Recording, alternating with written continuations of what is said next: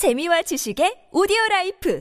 팟빵 안녕하세요. 군사덕보입니다. 얼마 전 부산을 지나다 오른쪽 표지판에 있는 주풍산 이정표를 보고 새삼 뿌듯한 기분이 들었는데요. 부산에는 세계 최대의 포탄 및 탄약 생산 업체 주식회사 풍산이 자리 잡고 있는데 이 회사에서 최근 무려 100만 발에 이르는 포탄을 서방 세계 지원함으로 인해 우크라이나가 러시아와의 전쟁에서 승리하는 데 결정적인 역할을 끼치게 될 가능성이 높기 때문입니다. 최근 미국 내 언론인 뉴욕타임즈의 보도에서는 미국이 현재까지 우크라이나에 155mm 포탄만 해도 무려 100만 발을 지원하고 있으며 이 중 상당한 물량이 이스라엘 그리고 다름 아닌 우리나라 대한민국에서 조달되고 있다고 전했습니다. 100만 발이면 현재 우크라이나군이 러시아군과 맞서 싸우며 하루에 5천 발에서 6천 발 수준의 포격을 수행하고 있다는 점을 감안하면 무려 166일간 5달라고도 보름 이상 러시아군을 포격할 수 있는 어마어마한 물량입니다. 그러나 아무리 미국이라 해도 감당할 수 없는 이 정도의 포탄 물량을 우크라이나에 지원하는 것은 우리나라 포탄 생산업체 풍산에 도움이 없었다면 불가능했을 것이라고 하는데요. 왜 그런지 알아보고 현재 미국 내에서도 급증하고 있는 포탄 생산량에 대해 좀 더 자세히 알아보겠습니다. 전문가는 아니지만 해당 분야의 정보를 조사 정리했습니다. 본의 아니게 틀린 부분이 있을 수 있다는 점 양해해 주시면 감사하겠습니다. 현재 우리나라의 방산업체 하나와 함께 포탄 및 탄약을 주로 생산하는 업체 풍산의 수출 물량이 믿어지지 않을 정도로 심상치 않습니다. 얼마 전 국내 금융감독원이 밝힌 바에 따르면 지난해 2022년 12월 20일에서 올해 2023년 1월 18일까지 약 한 달 사이 체결된 풍산의 포탄 공급 규모가 무려 5,748억 원에 육박한다고 하는데요. 한 달 사이 달성한 이 금액은 풍산 업체 2020년에서 2021년 2년간의 탄약 공급 계약 총액인 5,495억 원을 크게 넘어서는 물량입니다. 그러나 앞으로 풍산 업체의 신규 탄약 공급량과 매출액은 방금 말씀드린 것보다 더욱 압도적인 규모로 크게 올라갈 것으로 보입니다. 왜냐하면 미국이 우크라이나에 지원하기로 한 100만 발의 155mm 포탄을 한국의 풍산 업체로부터 사들일 계획이기 때문입니다. 미국은 우선 우크라이나에 지원하기 위해 이스라엘의 전시 비축용 155mm 포탄 30만 발을 반출하기 시작했고 우리나라의 전시 대비 비축 물량에서도 20만 발의 물량을 반출하고 있는데요. 여기에 더해 미국 본토에서 30만 발의 155mm 포탄을 우크라이나에 지원하기로 했고 나머지 20만 발의 포탄은 유럽에 주둔하고 있는 미군의 재고 비축분과 신규로 생산되는 물량을 통해 동원되고 있습니다. 이스라엘 정부와 우리 한국 정부에서는 전시 대비 비축 포탄 물량들을 우선 우크라이나군에 공급하고 미국으로부터 이후에 확보되는 포탄 물량을 각자에게 채워 넣어 주겠다는 것을 전제 조건으로 이번 탄약 반출을 승인했다고 합니다. 당연히 전시에 대비해야 하는 미국 본토의 미군들과 유럽에 주둔하고 있는 미군들이 사용할 155mm 포탄 또한 다시 채워 넣어야 하는 만큼 100만 발에 달하는 이 포탄 물량 전 체를 공급해 줄 수 있는 엄청난 생산 능력을 가진 업체가 필요한 상황인데요. 미국을 포함해 유럽 내에 존재하는 여러 방산업체 중에서도 이 막대한 물량의 포탄을 빠르게 생산할 수 있는 곳은 전무합니다. 물론 미국은 우크라이나 전쟁 이후 155mm 포탄 생산량을 크게 늘렸으며 지난해인 2022년의 경우 2월 한 달간 14,400발 정도를 생산했던 미국의 155mm 포탄 생산 물량은 6월에서 8월이 되자 5만 발 수준으로 크게 늘어났습니다. 이마저도 더욱 늘어나 올해인 2023년 1월 9만 발까지 늘어나 엄청난 수준이 되었습니다. 그 러나 이 정도로도 지금까지 북한을 상대로 유사시 전면 전쟁을 치르기 위해 준비해온 한국의 155mm 포탄 한 달 생산량의 절반에 불과한 수치인 것으로 알려져 있습니다. 한국이 현재 한 달에 18만 발의 155mm 포탄을 생산할 수 있는 인프라를 갖추고 있는데요. 한국의 풍산은 지난 2021년 경북 경주 안강 사업장과 부산 사업장에 대규모의 155mm 포탄 생산 설비, 자동화 시설을 갖추고 생산 능력을 폭발적으로 늘린 상태입니다. 우리나라의 우선 포탄 생산 업체인 풍산은 지난번 미국과 캐나다에 각각 10만 발의 155mm 포탄을 공급했고 미국에 포탄을 수출하기도 했는데요. 미국은 비축되어 있는 미국제 포탄을 우크라이나에 지원하고 공백이 발생한 포탄 물량은 바로 이 한국 풍산에서 생산한 포탄으로 대신한 바 있습니다. 미국은 세계 각지에 무려 수백만 발의 155mm 포탄을 비축하고 있어서 이번 100만 발 이후에도 추가로 비축된 포탄을 반출해 우크라이나를 지원할 수 있을 듯한데요. 이 추가 물량마저 한국의 풍산 업체에 부탁하게 될 경우 풍산의 포탄 수출량은 그야말로 기하급수적으로 폭증하게 될지도 모르겠습니다. 최근 러시아가 70만 명의 예비 전 력을 추가로 확보할 계획이라고 하며 올해까지 총 200만 명에 달하는 예비군을 동원해 전쟁을 이어갈 것이라고 큰 소리치고 있는데요. 우크라이나 쪽에서도 최근 무지막지하게 많은 서방계 155mm 자주포를 추가로 확보하고 있으며 수백만 발의 포탄을 확보해 러시아군을 모두 포격할 준비를 하고 있는데 수백만의 인력이 과연 정밀 포격이 가능한 우크라이나군의 수백만 발 포탄을 견뎌낼 수 있을지 궁금해집니다. 오늘 군사 돋보기 여기서 마치고요. 다음 시간에 다시 돌아오겠습니다. 감사합니다. 영상을 재밌게 보셨다면 구독, 좋아요,